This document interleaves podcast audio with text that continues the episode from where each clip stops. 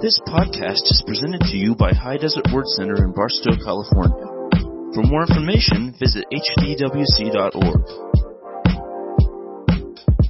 Glory to God. How many are ready to get some winning into your thinking?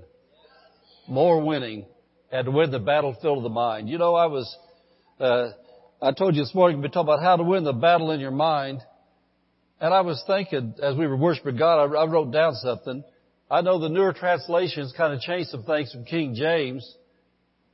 And as I was praying about where we're going to be looking at tonight, the Word of God, I was thinking, well, I know the newer translation that I see, what they talk about, they're right, but how many know that the Bible has different meanings for different things we're looking at?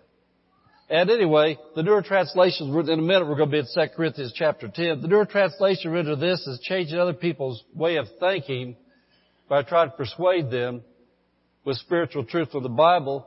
And how many know that to be able to help people, you do have to change your thinking. But as, as I know the, the, the way I've always taught this verse, and always heard it taught, I know it's right too, so we're going to look at it in just a minute. But the main battle, as we look at this verse, the main battle you must win to help other people is the battle in your own mind. You got to be able to persuade yourself from the Word of God how to stand on truth. And the battlefield, your mind, is a lifelong battle. And we're going to see some things in the Word of God tonight that maybe you've seen them, maybe you haven't. If you have seen them, that's great because I have to feed on them all the time because I get hit in my mind all the time just like you do. And the reason the battlefield's so strong in your mind, listen to what I'm going to say. Because most of you are mature enough, you know spiritual truth. How many know you'll have what you say? Well, then also Pastor Dave, the teacher for this morning from Matthew chapter 12, what you say comes to the abundance of what you think. Because what you think about is what you're going to talk about. And Jesus said you'll have what you say. And so that's why Satan is after your mind more than anything. He wants your mind because if he can control your mind, what comes out of your mouth, he controls your life. That's why there's such a battlefield in the mind. You know, the things that we know, the things that we see, we hear truth, we see truth from the Word of God. But then just like the battle I went through last year over cancer and things. By the way, back to the doctor last week for a checkup I haven't had for a while. And, uh, you know, they quit treatment on me in the middle of last summer. And so there's still a few things my body had to straighten up. She tells me this time, normal, normal, normal. Got one, amen. And then there's, there's one more thing and she, she made an appointment in, what, three months. As she said, would you come back? I expect that. She's on my side now. She said, I expect that to be normal too. Would you come back? But anyway, you know, it confessed the victory all this time. I have to stay on top of the Word of God because when I went through what I went through, when I, like I, I told everybody at the start of that, the Word of God was my number one line of offense and defense. It wasn't medical science. And so medical science did their part and quit last July. And so God finished what they did, but the battle was in my mind all the time. I had to keep on casting down thoughts and imaginations and dumb things. And so in our life, in every area of life, your life, as long as you live on this planet, your mind's a target of the devil. Amen. And so we might as well do what Romans 12:2 says, be not conformed to this world, be transformed by the renewal of our mind. You gotta keep on changing your way of thinking continually. And then we're in a spiritual warfare, which we'll look at. But I want to show you some things out of the bookstore this here is a, a big Bible called Battlefield of the Mind by Joyce Myers. How many have heard of Joyce Myers? Amen. How many know if you've ever heard that woman preach or teach or talk about her life, at one point in time, she was not very emotional stable. She was a very messed up person. And so anyway, this book here has lots of her commentary and teaches in it with the Bible. It's the Bible, but she has lots of her commentary in here specifically on helping people with their minds and emotional battles. And so this is the only copy we got back there. So if you want it, you'll have to talk to Melinda. And, uh, that's the one copy. And we have that. But then some books that I'm, I'm really familiar with that I've used pretty much all my Christian life. This one's a Brother Hagin book. And it seems like I read years ago, this was the first book that he ever printed back in the 60s called Right and Wrong Thinking. And I want to say it again. If your thinking's right, your speaking will be right. If you're talking right, then you receive from God will be right. If your thinking's wrong, then you'll be talking wrong. If you talk wrong, then like Proverbs 18:21 says, death and life are the power of the tongue, and they that love it eat the fruit thereof.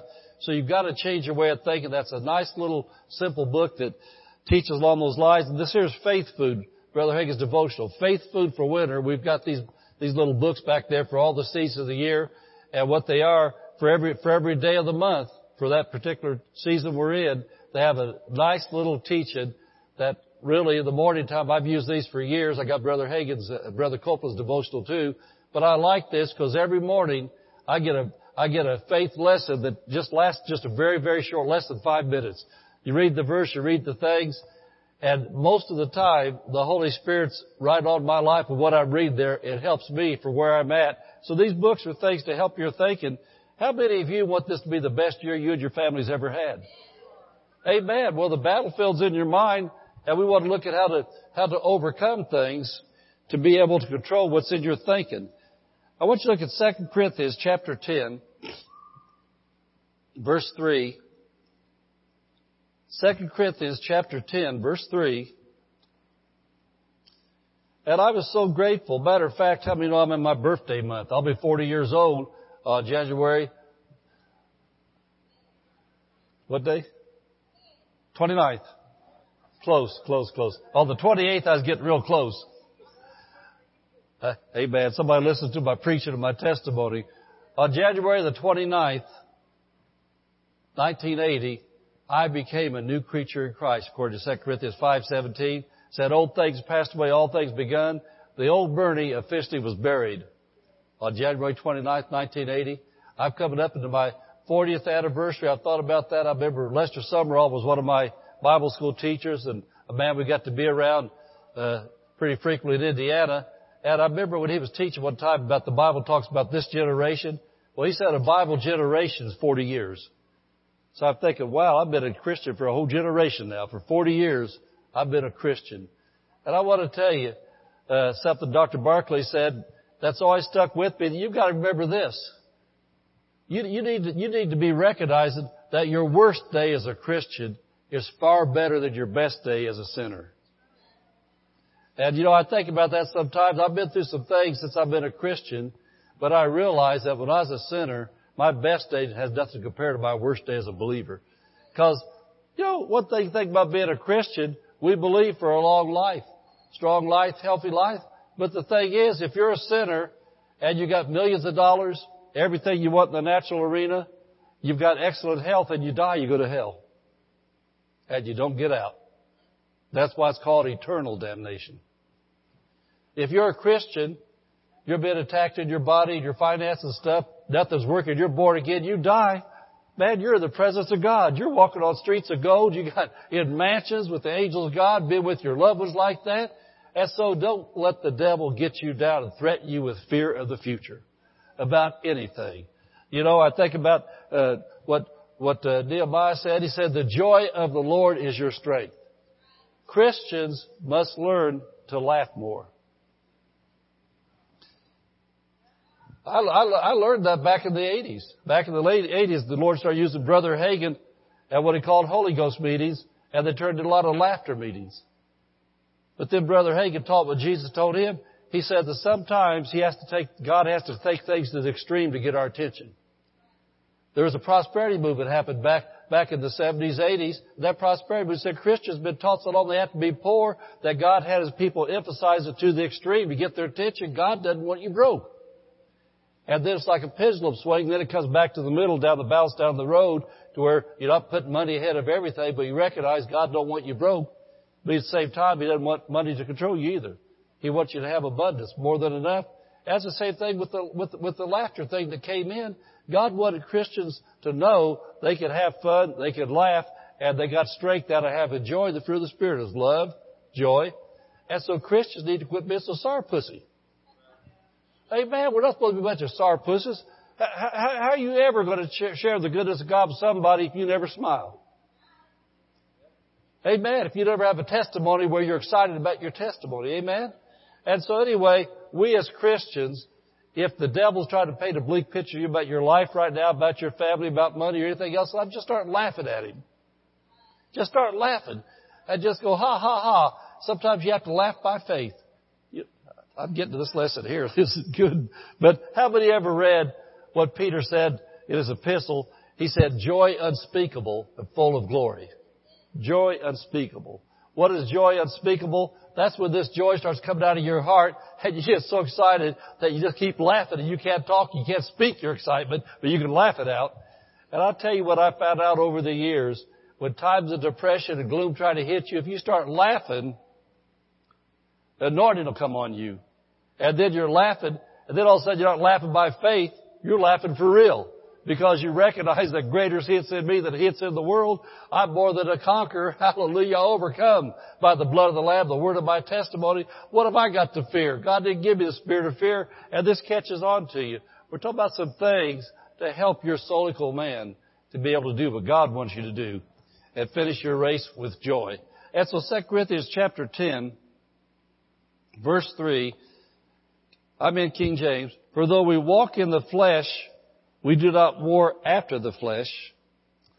For the weapons of our warfare are not carnal, but mighty through God, to the pulling down of strongholds, casting down imaginations and every high thing that exalts itself against the knowledge of God. Well, the knowledge of God is the Word of God.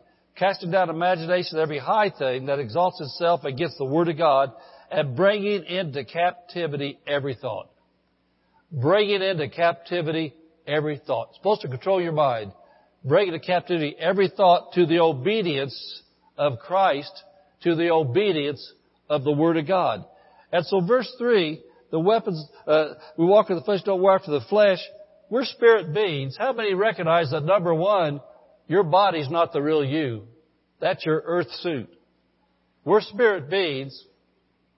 We possess a soul, our mind, will, emotions, and we live in a physical body while we're on the earth. When we leave the earth, we're not going to live in a physical body, but we're still going to live. Amen. And when we get to heaven, because I believe we're all born again, we're going to go to heaven, we're not going to have a battle in our mind anymore, because there'll be nothing up there to attack our mind. Our soul will be intact, but our soul will be totally healthy because there'll be no battle going on. Amen. The battles are on this side. So he says, though we walk in the flesh, though we live in an earth suit, said, our battles are not according to our sense knowledge, not according to our senses, not according to our emotions. And so we have an enemy in the spiritual arena that we can't see with our physical eyes. It's Satan and his demons. You can't see him. And this battle is going on. You can't see him. But to me, I know that uh, Beelzebub, when you look at what Jesus talked about Beelzebub, being the tormentor. Beelzebub, when you look at the Greek, means Lord of the Flies. And I think about that. I've thought about, uh, you know, I, I know I, where I study my Bible at the morning time is by a window. I look out and usually there's a big old owl, the tree out there. I see the horse corral, look out, see the lake out there and see all kinds of stuff going on. But the sun comes to that window where I sit at really good. some reason flies like to come and hang around that window. And I'll, I'll be sitting in my chair and a goofy fly will come, start to buzz my head and buzz my Bible. Mrs. Pastor got me a fly swatter I keep there with now. But I think about that, I think about Beelzebub, the Lord of the Flies. He buzzes your mind. He throws little stupid thoughts at you and tries to make you think it's your thought. You know, when you, how many, she was with Michael talked at the men's meeting yesterday about when he first got saved, started reading the Bible, go at night time, said he read one verse and he was snoring said he was out after one verse. How many know that when you start to read your Bible, all of a sudden a hundred things hit your mind you could be doing? You know, I, I look at all the ladies out here, and I know how ladies being the homemaker and stuff like that. All of a sudden you think, well, I can fold the sheets now. Well, could you fold the sheets before you start reading the Bible? Won't they still be there after you read the Bible? Well, I could go do this and I could straighten up that cupboard now. Well, could you straighten up that cupboard before or after? How come those thoughts? See, thoughts aren't always evil thoughts. There's things come your way to distract you for spiritual things where your strength cometh from. There's so many things in life. You know, I think about me. All the stuff I have to work on my property, things I get to do out there. All of a sudden I'm sitting there and I think about something somewhere I could do out there. But I more and more walk in spiritual discipline and say, no, that will be there. It was there before I sit down here. It'll be there when I get done here. And when I get done here, I've got anointing to do it better. And so that's what I'm telling you. with our minds, all these little thoughts that come to our minds all the time, they aren't God. You know, we have God thoughts, but we got to start recognizing and controlling and disciplining our minds to be able to do what we really want to do, what we need to do, and our life will change so much better. And you know, of course, uh, mainly what we're talking about now, though, is the different things that are contrary to God's word that cause us to lose in life. But he says that the weapons of warfare are not carnal, but mighty through God. I like to say it this way, mighty through God's word. Mighty through God's word to the pulling down of strongholds. And so we're no match for the devil and his demons if we rely on physical things only. Amen. We're no match if we rely on physical things only. You can't defeat Satan's attacks on your mind with hatred, complaining, cussing about his attacks on your life and on your family. Tell you what, Satan loves it when Christians get so stupid that all they want to do is get mad and lose their temper and blow up about what's going on. That's just where he wants you. Because if you're doing that, you're not thinking about who you are in Christ, the authority you have in the name of Jesus to bind that from happening. You know, he'll, he'll, he'll attack things in your family, people you love, and you get mad, and some Christians turn to cussing. Man, run around kicking dirt. And just doing dumb things like that. Well, that's in the flesh only, and the flesh only does nothing to stop those thoughts. Does nothing to stop those attacks on your family you get in the flesh. And I'm talking about Christians that want to know about real spiritual warfare, how it works. Well, there's no better place to learn than the Bible, how spiritual warfare works. And so he says, our, our, our, our battle is not in the physical arena. Our battle's in the mental arena, in the spiritual arena. That's where the battle comes from.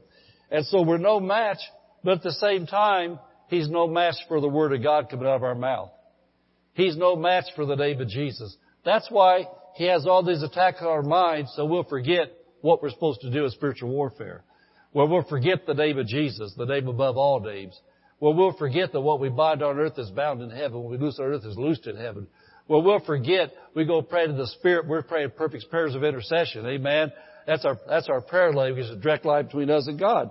And so then verse 5 then, where he says, casting down imaginations and every high thing exalts itself against the knowledge of God, to bring into captivity every thought to the obedience of Christ. He hits your mind and emotional realm, so you lose awareness of what's really going on. And you know, when I, when I look at that, I think about magicians. Has anybody ever seen the Las Vegas magicians and all the different people, you know, that do the things they do?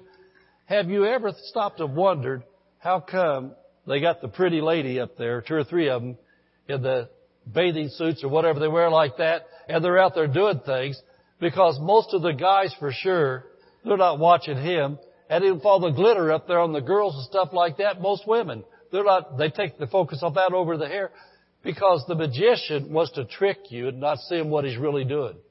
If you're not seeing what he's really doing, the master of disguise, then he can do what he does and you'll think he did something he didn't do because you're deceived. That's what Satan does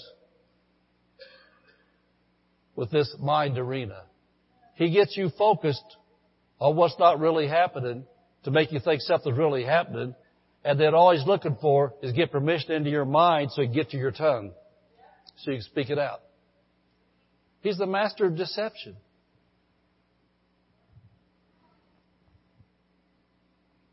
And so you must discipline yourself to take authority over your own mind and your emotions and reject every thought that's contrary to God's Word. You must nip them in the bud before they begin to grow and become a stronghold. I want you to notice the, the progression here. Verse, this is backwards the way it's listed here, but look at this. In verse 5, it says, casting down imaginations bring to captivity every thought. And so things that begin to work in your life, the progression is thoughts come. If you don't nip the thoughts in the bud, then they become an imagination. Look at the first part of imagination, image. What's an image? It's a picture. You get a pain in your body, something begins to happen, And the first thing you thought, you get that image in your mind, you begin to think about, especially these times we live in. But I'm so grateful for DVR. I don't see these old people commercials about all this medicine, about what you got to take, because majority of people got this. Majority people, if you're over 60, you're going to get this. If you're over 50, you could expect this. If I'm over 100, I expect by His stripes I was healed. What I expect, I have an image in my mind of Jesus taking stripes on His back. I have an image in my mind from 2 Corinthians chapter 8 verse 9. Pastor Dave wasn't there, but 8 verse 9 says, says, says that He was made poor so I could be rich in this natural world. Have an abundance. And so these images, you begin to think about it. You have one bad month in your finances. You miss a paycheck or something happens, you don't have a paycheck or you got a, a, a big bill, then here comes the thoughts. Well, probably going to lose this. Probably going to shut that off. Probably going to take this. We're going to have to change our way of living. Well, we was planning on this this year. Won't happen this year. Well, that thought hits your mind to make an image of going broke in your mind. And those thoughts hit so you'd open your mouth. Begin to speak out. Oh, going to be a bad year. Why is it going to be a bad year? Because you had one bad pay week. Because you had one big bill hit. Because something happened and those thoughts come and if you don't combat those thoughts according to the Word of God, then they become an image. And then, and then you notice the last thing then, it becomes a stronghold. The progression is thought to image to stronghold. And a stronghold means just what it says, a strong hold on your mind to get a strong hold on your life. The devil wants to get a strong hold on your mind, a strong hold on your life. And as I was looking at this this morning, putting this together, I was thinking, wow, that's where suicide comes from. That's where serious deep depression comes from. Satan gets a strong hold on people's minds to make things look hopeless, but spiritual truth is spiritual truth, and it tells us it starts with a thought. He says the first thing you gotta do is break into captivity every thought. You gotta capture those thoughts and say, no, in the name of Jesus, I don't receive that. That's not from God. That's not like the Word of God. You take care of the thoughts. Because if you don't, and you begin to dwell on them, see, fear cometh the same way that faith cometh. Faith cometh by hearing the Word of God. Fear cometh by hearing the Word of the devil. And as you begin to meditate on the Word of God, faith begins to build up in your heart. Faith begins to get into your thinking, and you begin to think, I'm more than a conqueror. Amen. I've got authority over the enemy. Amen. I can have what I say in the name of Jesus. But then when fear comes, all of a sudden, you're like, you're like, uh, Numbers chapter 12, when the spies spied out the land, they said, we were as grasshoppers in our own sight compared to them. All of a sudden, all of a sudden, you're not what David was with David and Goliath. You know, I always think about David and Goliath. All the army of Israel, they shrunk and they talked about how big the giant was. David come out, he saw the big giant. He looked beyond him and saw the big God. He said, yeah, that giant's big, but God's bigger. And so in our lives, we always remember that faith doesn't deny things, faith changes things. Yeah, cancer is bad, but guess what? Jesus already destroyed cancer. I'm going to watch Jesus. Yeah, poverty and bankruptcy is terrible, but guess what? I'm a tither. Jesus, the Lord of my tithe. He rebukes the devourer for me. And then, you know, I think about, as we begin to change our way of thinking, I was telling the men yesterday, thinking about Lazarus. You know, people think they got hopeless situations. Well, Lazarus was dead. And his own sister said, he's so dead he stinketh. Because he'd been dead and buried three days. And Jesus said, I'm the resurrection. And so I've always looked at that and helping people in my church over the years that when they're in a bad, bad situation, it looks like it's dead, and they say, this stinks. I say, good. Jesus is the resurrection. He can raise it back up then. Amen. You get the stinking phase. That's when Jesus does miracles. But the whole thing is you can't have stinking thinking. You got to change your way of thinking if you're to receive miracles from Jesus. You got to change your way of talking. It starts with the thinking. That's what he says right here. It starts with the thoughts. And if you don't deal with it the thought arena, then it gets into the imagination arena. Then you start having imaginations of how bad it's going to be, how terrible it's going to be. Has anybody ever had, I know back when I used to be in the, in the workforce truck driver, sometimes the boss would let me know on Friday, I need to see him office on Monday. Why do they always do that on Friday night when you're getting off? Why you have to wait three days before you get to see him? But anyways, anybody ever had a situation where you know there's something coming and you didn't know if it was bad or if it was good or what was going to go on? And so then you spend the whole weekend thinking all the different things you might have done that maybe was wrong. Well, you know, I trained myself as a believer years ago not to think that along that lines. I began to think about how I was doing my best in the eyes of God, how He gave me favor with my boss, He gave me favor with men. I began to think, man, He don't want anything bad for me. He wants to bless me. He'll say something good to me.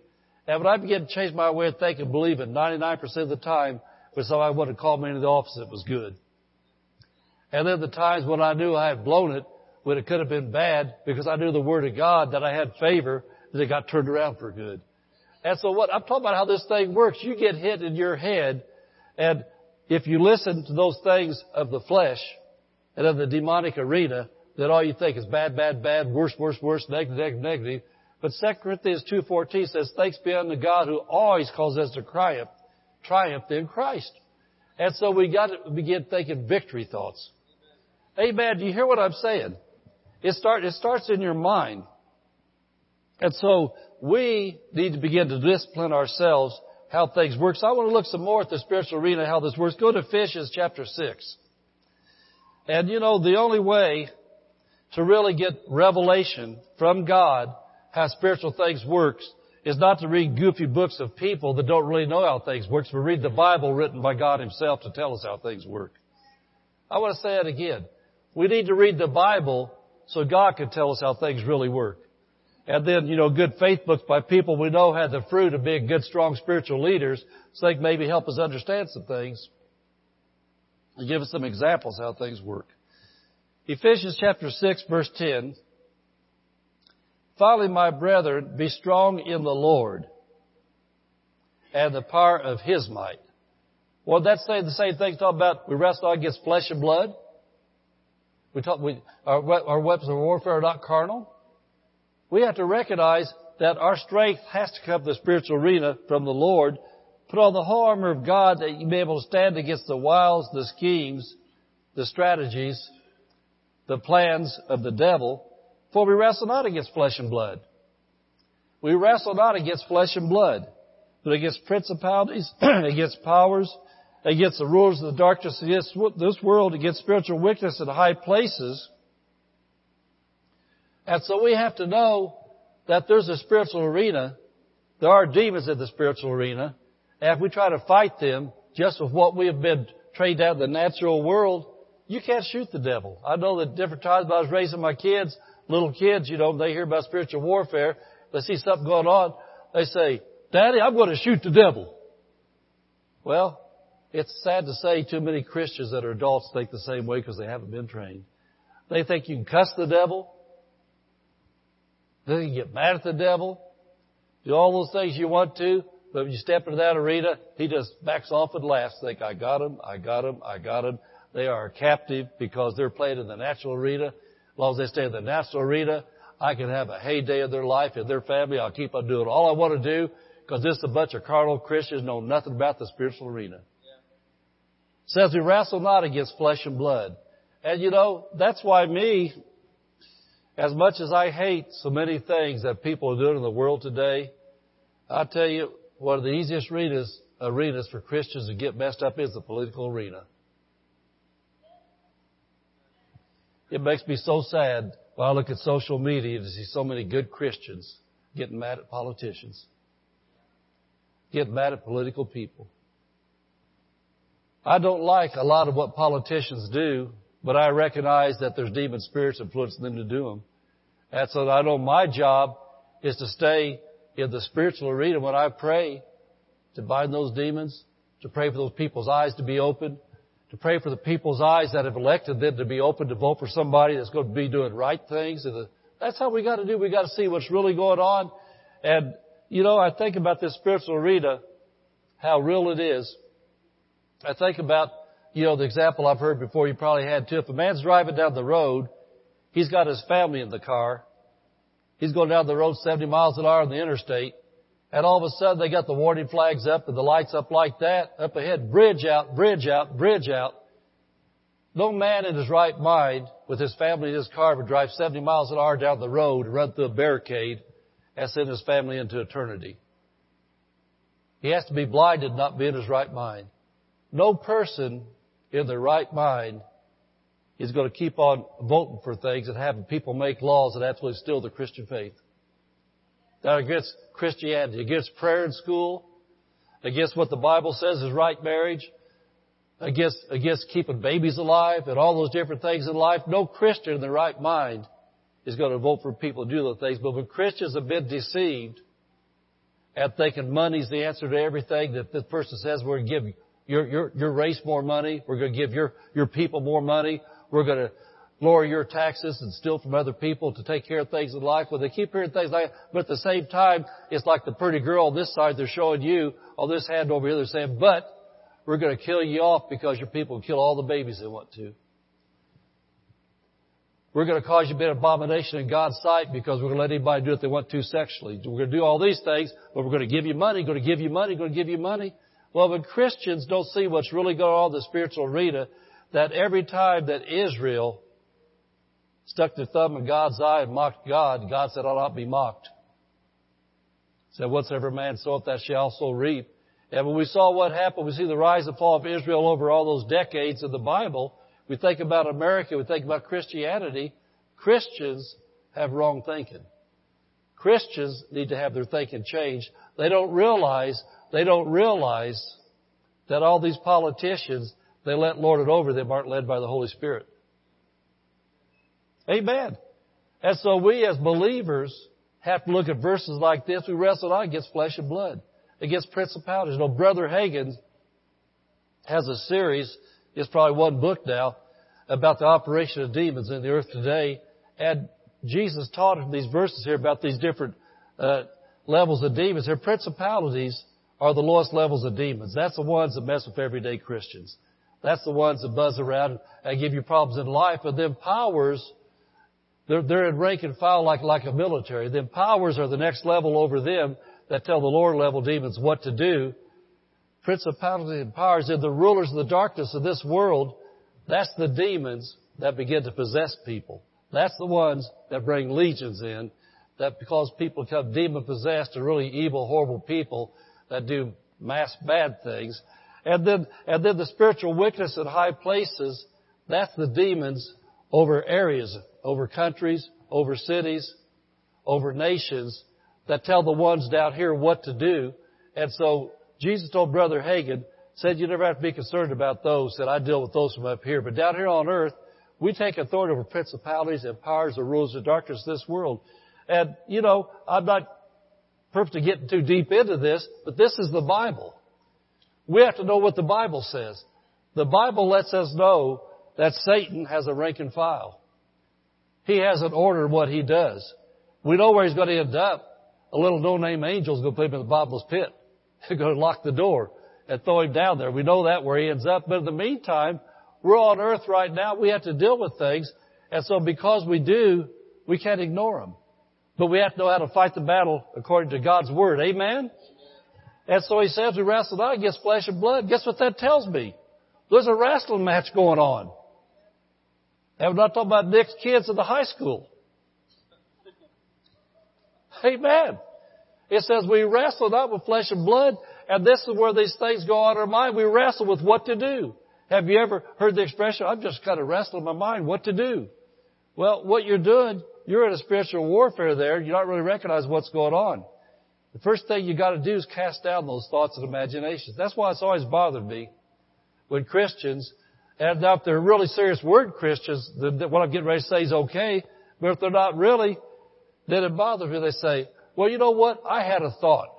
And the first thing I thought was, wow, you better watch out. You better cast that thought down. Because your thought, if it's not the Word of God you're thinking, it's not like the Word of God, then your thought probably wasn't from God. Your thought was probably a carnal thought. Your, probably, your thought was probably a reasoning, and it's probably put an image in your mind. And there's a way to man that seems right, but then there are the ways of death. And so we have to learn about these thoughts to be able to recognize, are these coming from the spiritual arena through my spirit to my head? Or are they coming from my head trying to hit my spirit? I want to say that again.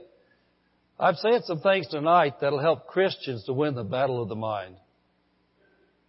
I don't want to quote so many verses that I get you dizzy with too many verses. But Romans 8:14 says, "For as many as are led by the Spirit of God, they're the sons of God."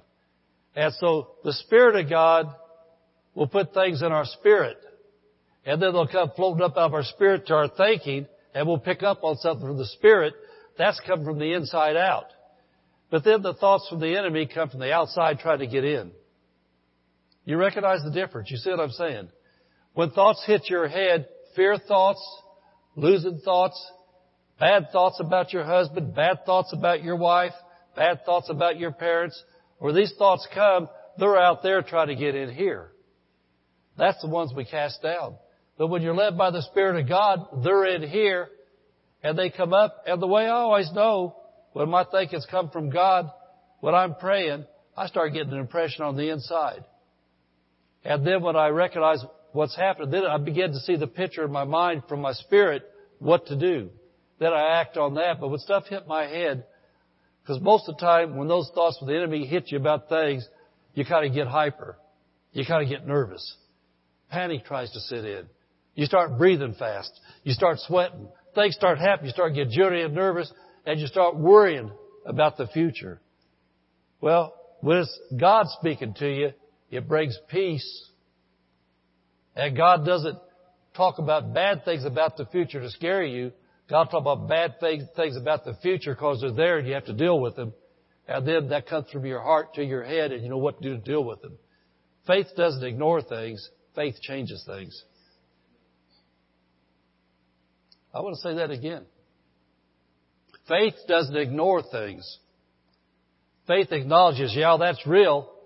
But just like Joshua and Caleb did in Numbers chapter 12, they said, yeah, there are giants in the land all right, but our God in us is more than able. We're going to take the giants out.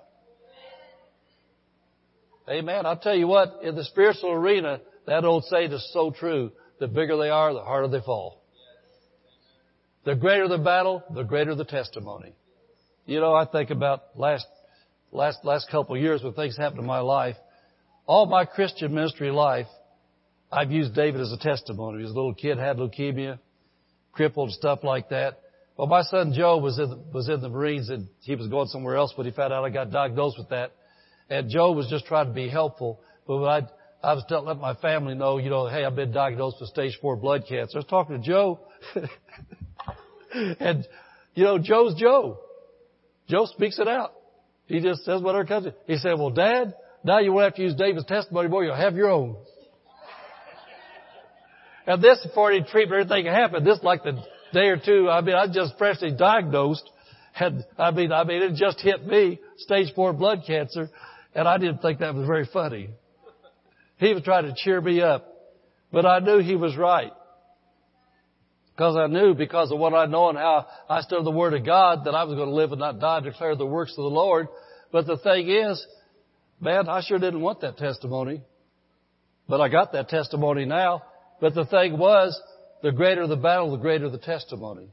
You know, I think about that. I don't, I don't think of my life of anything except following Jesus. But I think about that, had that, and then when I was about to have that battle behind me, then the serious heart attack hit. So greater testimony. But I don't want the greater testimony. I just want to, you know what I'm saying? I don't want to go through those things, but I'm talking to you about your life. I've said that to help you. If you're facing a big thing, then guess what? You're set up for a big testimony. I want to say that again. If you're, if you're looking at some major things in your life, the greater the battle, the greater the move of God. And the greater the move of God, the greater your testimony and you're going to be able to help people. Amen? Amen. Give the Lord a hand.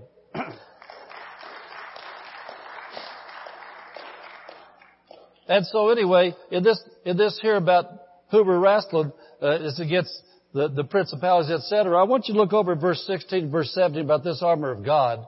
He tells us to take the armor of God. We're, ta- we're talking about how, how to win the battle in your mind. And so he says in verse 16, since the wrestle not against flesh and blood, but against principalities, powers, etc., etc. He said, above all, you take the shield of faith.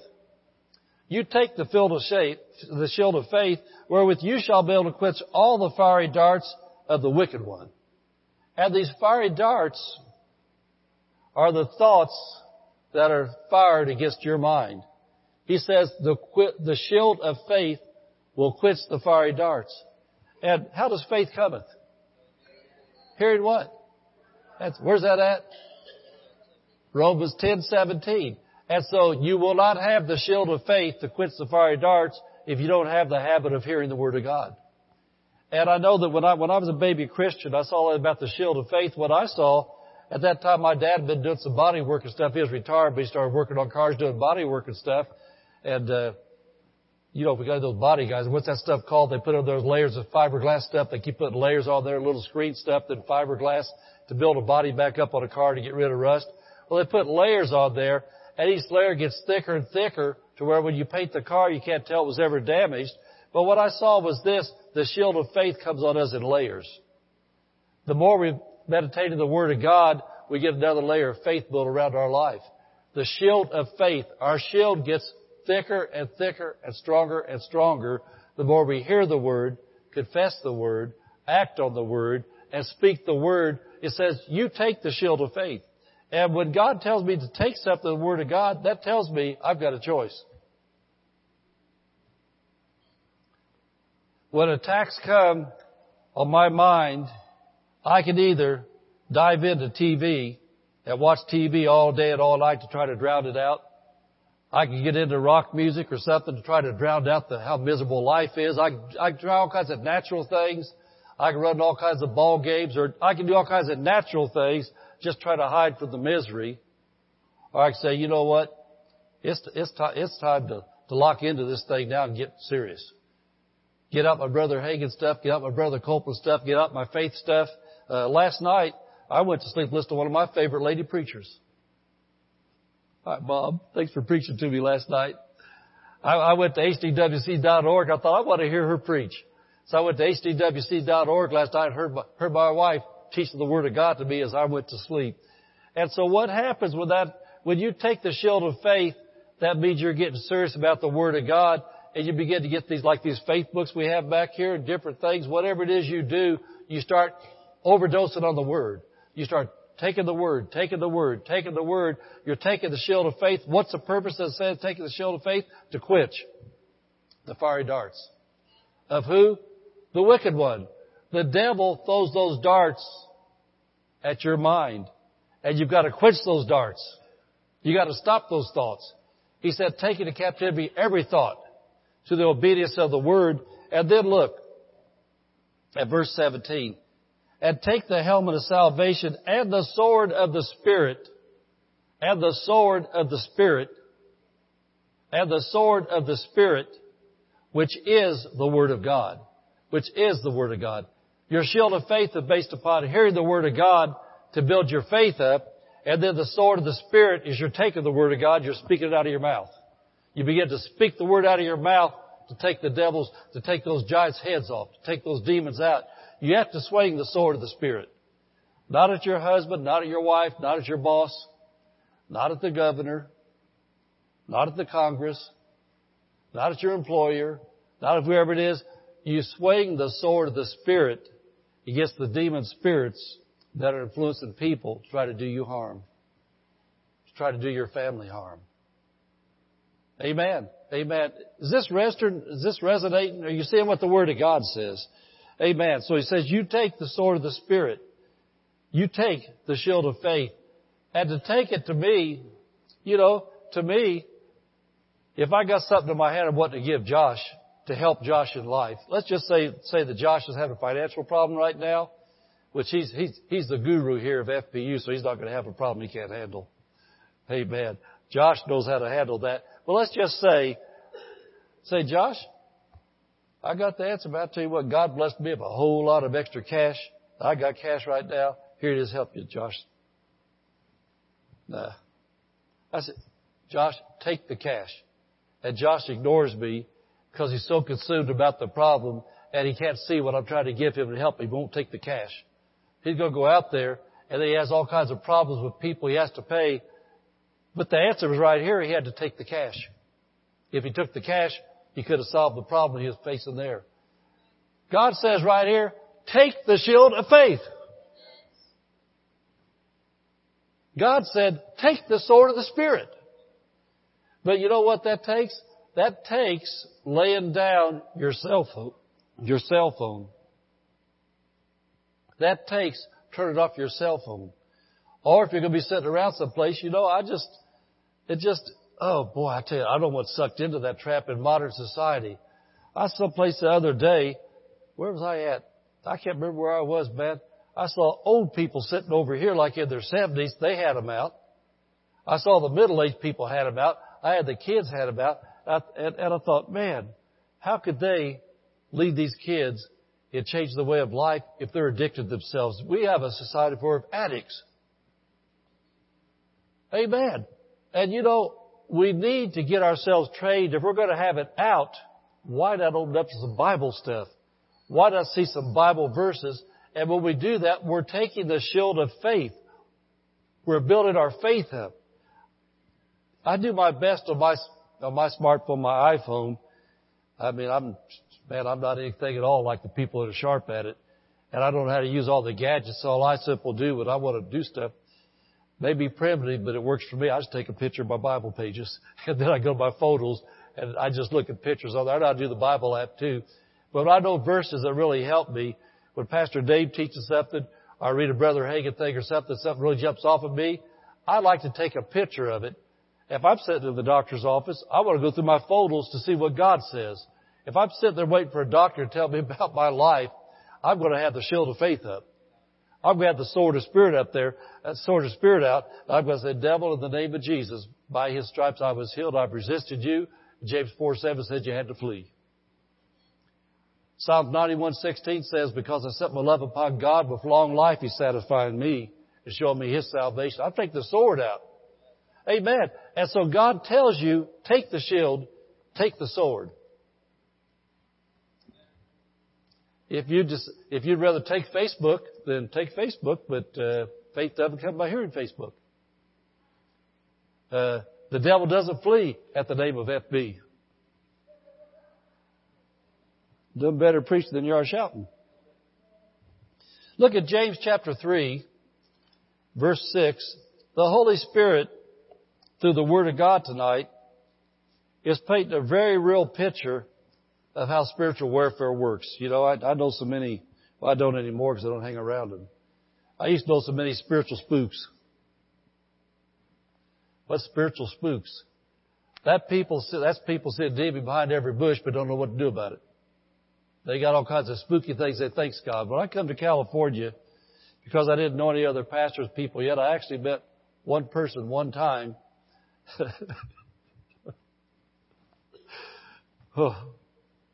supposed to be a spiritual leader of this town, told me there was a doorway to the spiritual arena right over here behind this mountain by our church by the drive-in. What, what, I don't know what, I don't know what goofy people call those things. Anyway, stepped this realm into the spiritual realm, and she put on a jungle gym suit. I went over there to do combat with evil spirits over here past my church.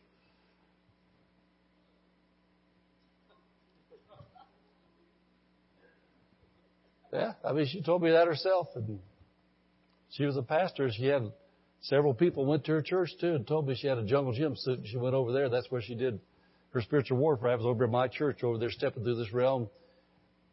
You know, I haven't watched those, that Twilight stuff, Twilight Zone stuff for so long. What's it called? Oh yeah, portal. It was a portal into the realm of darkness, she called it. She stepped through the portal right over here, but she had to be dressed for it, so she put on a jungle gym suit. That's why I want to teach a congregation that God trusts me with the Word of God. This stuff is very real. There is a spiritual realm. But we're spirits. And we have authority in the spiritual realm. The way God gave us authority. We have authority over the spirit of death. We have authority over those familiar spirits trying to come, come and try to destroy our families. We have authority over those things try to, try to, try to put our little girls into sexual addiction. Try, try, try to control the men with pornography. That try to control our kids, our older people with alcohol and drugs. We've got authority over those things. Amen. James chapter 3. Uh, Pastor Dave was in James today, but I want to get down to verse 6 because I want to see, I want you to see this. It says, the tongue is a fire, a world of iniquity, so is the tongue among our members, that it defileth the whole body and sets on fire the course of nature, and the tongue is set on fire of hell. Remember those fiery darts? says your tongue is set on fire from hell. See, I'm painting a real plain picture for the Word of God that you have to be willfully blinded if you don't see what's going on. Says Satan has fiery darts aimed at your mind to end up in your tongue. And then it says those fiery darts, you see the fire he's talking about here? Those fiery darts get to your tongue and says those fiery darts will make your life be a life of hell. Because they come from hell. And so think about this. Your mind is Satan's target, but also your mind, God wants renewed by the Word of God so you control your mind. God wants you to control your thoughts. God wants you to control your thoughts because you control your thoughts, you control your tongue. You control your tongue, you control your life. I think about in Deuteronomy where God said, I want my people to enjoy days of heaven on earth. Jesus said, Thy will be done on earth as it is in heaven. And I like what Gloria Copeland said before. Said the reason the will of God is done in heaven because there's no demonic resistance in heaven. The reason the will of God doesn't come to pass on earth like God wants it to is because we have demons down here and people don't know what to do about it. Is this helping anybody besides me? I'll tell you what, I'm preaching to me. Well, I put this lesson together this morning. I thought, wow, this is helping me. I'm seeing battles that go on in my mind thinking, man, I need to be refreshed on this. I need to see this again, know what's really going on. Because these thoughts that hit our heads, we shouldn't allow them to stay there. You know, I, I quote Brother Hagin a lot, but I like the way Brother Hagin says things. When he talks about this casting down thoughts and imaginations, etc., etc., he says like a bird nest. He said, birds may fly over your head, but you don't have to let them build a nest to stay there. And then something I wrote in my Bible that really helps me, and you might want to write this down. This really helps me what I'm getting ready to tell you. Thoughts may come, and they may persist in staying, but thoughts that are not put into word or action die unborn. Listen to this again. Thoughts may come, they may persist in staying. But thoughts that are not put into word or action die unborn. Number one, you don't want to speak them out.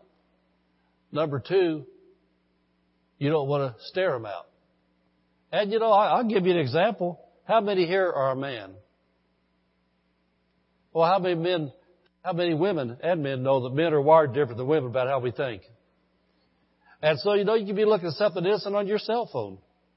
And all of a sudden, they got some half-naked woman pops up in a commercial on your cell phone. Well, you got a choice right then. You either keep on flipping, or you can stop and stare.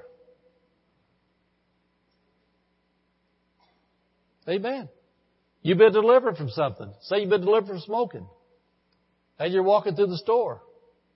And you're walking past the cigarette aisle. Well, they don't have cigarette aisles anymore, do they? They got the cigarette locked up at the cash register. Don't ever go through that line at Walmart. But anyway, and all of a sudden, the thought comes. I think I'll buy a pack of those today. Well, thoughts not put into word or action die unborn. So what do you need to do with that thought? You say, no, in the name of Jesus, I've been delivered. I don't do that anymore. In Jesus' name, Satan, I bind you by the blood. You're not going to get on me anymore. I'm not going back there anymore. I've been delivered. I don't have to fight that again. And that's the same thing in any area of life. It might be walking down the aisle and seeing the wine bottle. Seeing the booze. And then the thought comes, I think I'll get just one. It won't hurt anything. Well, if you're listening to your heart where Jesus lives at, that's not Him talking to you. You've been down that road before. You know where it ends up at. You know the problems that come with it. You know what it could do. And so when that thought comes, you just got to say, no, in Jesus' name, I reject this. It's not from God. I don't have time for that. And then you ought to just replace it with something like this. Tell you what, devil, for throwing that at me, that $12 that was going to cost me, I'm going to put it in the offering. And every time you try to get me to spend my money on your stupid stuff, I'm just going to give it to Jesus. I'll tell you what, it probably won't be long to quit trying to put that stuff on you and get tired of giving your money to God. Amen. And so anyway, James, James 3 6 says, those fiery darts are aimed at your tongue. And so Jesus wants His word to control your tongue, and the devil wants stealing, killing, destroying to come out of your mouth. Now, I want to look at Philemon 6. We're just about to close, but we can't do this justice unless we go all the way through what we've got to see to be able how to win the battlefield of the mind. Say this with me. Say, I will win the battlefield in my mind. In Jesus' name. Philemon 6 says that the communication of thy faith may become effectual or effective. Here's how it works. By the acknowledging of every good thing which is in you in Christ Jesus. Your faith, your shield of faith, the sword of the Spirit becomes effective when you begin to acknowledge every good thing every good thing, every God thing that's in you in Christ Jesus. You've got to acknowledge, and you can't acknowledge something unless you know something. You notice the word know right in the middle of acknowledge, acknowledge, agno. You've got to know. When you know from the Word of God what God says about your life, what God says about your future, what God says about your family, what God says about your health, what God says about your finances, you begin to talk about it, He says then your faith is becoming effective. That's the sword of the Spirit. And so what the Lord wanted me to show you this, there's so many things we can acknowledge. They specifically gave me two verses for you to begin to acknowledge about yourself, because evidently people's having a problem with this. And so we're to acknowledge every good thing in Christ Jesus. Look at 1 Corinthians chapter 1, verse 30. There's lots of things we can look at, but we're talking about winning the battlefield in your mind. 1 Corinthians chapter 1, verse 30, acknowledging every good thing in you in Christ Jesus is a major way to win the battle. 1 Corinthians 1.30 says this, But of him are you in Christ Jesus, who has made Jesus in us from God, is made in us wisdom, righteousness, sanctification, and redemption. We're new creatures in Christ. Jesus is our wisdom on the inside of us. Not your college education or not your lack of education.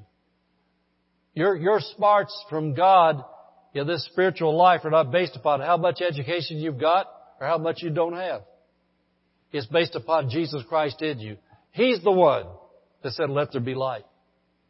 He's the one that defeated Satan. He's the one that gave you new life and He's in you. Now I want you to look at chapter 2, verse 16.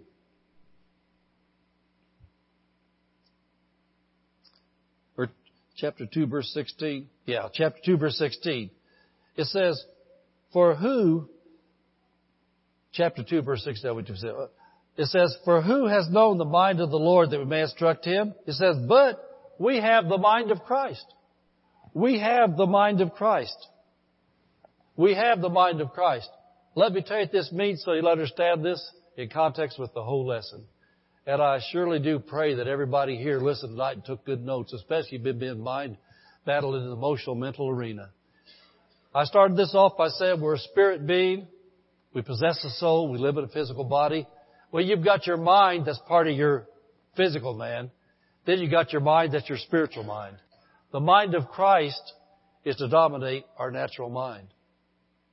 There's so many things that natural human reason tells us is impossible, but the mind of Christ tells us all things are possible with God. God, through us, changes the possible situations. With the lady last year, my lady cancer doctor told me, your body's rejected everything now. Your veins are blowing up. You your body won't take any more chemical. We're not done, but you're done because we can't do any more.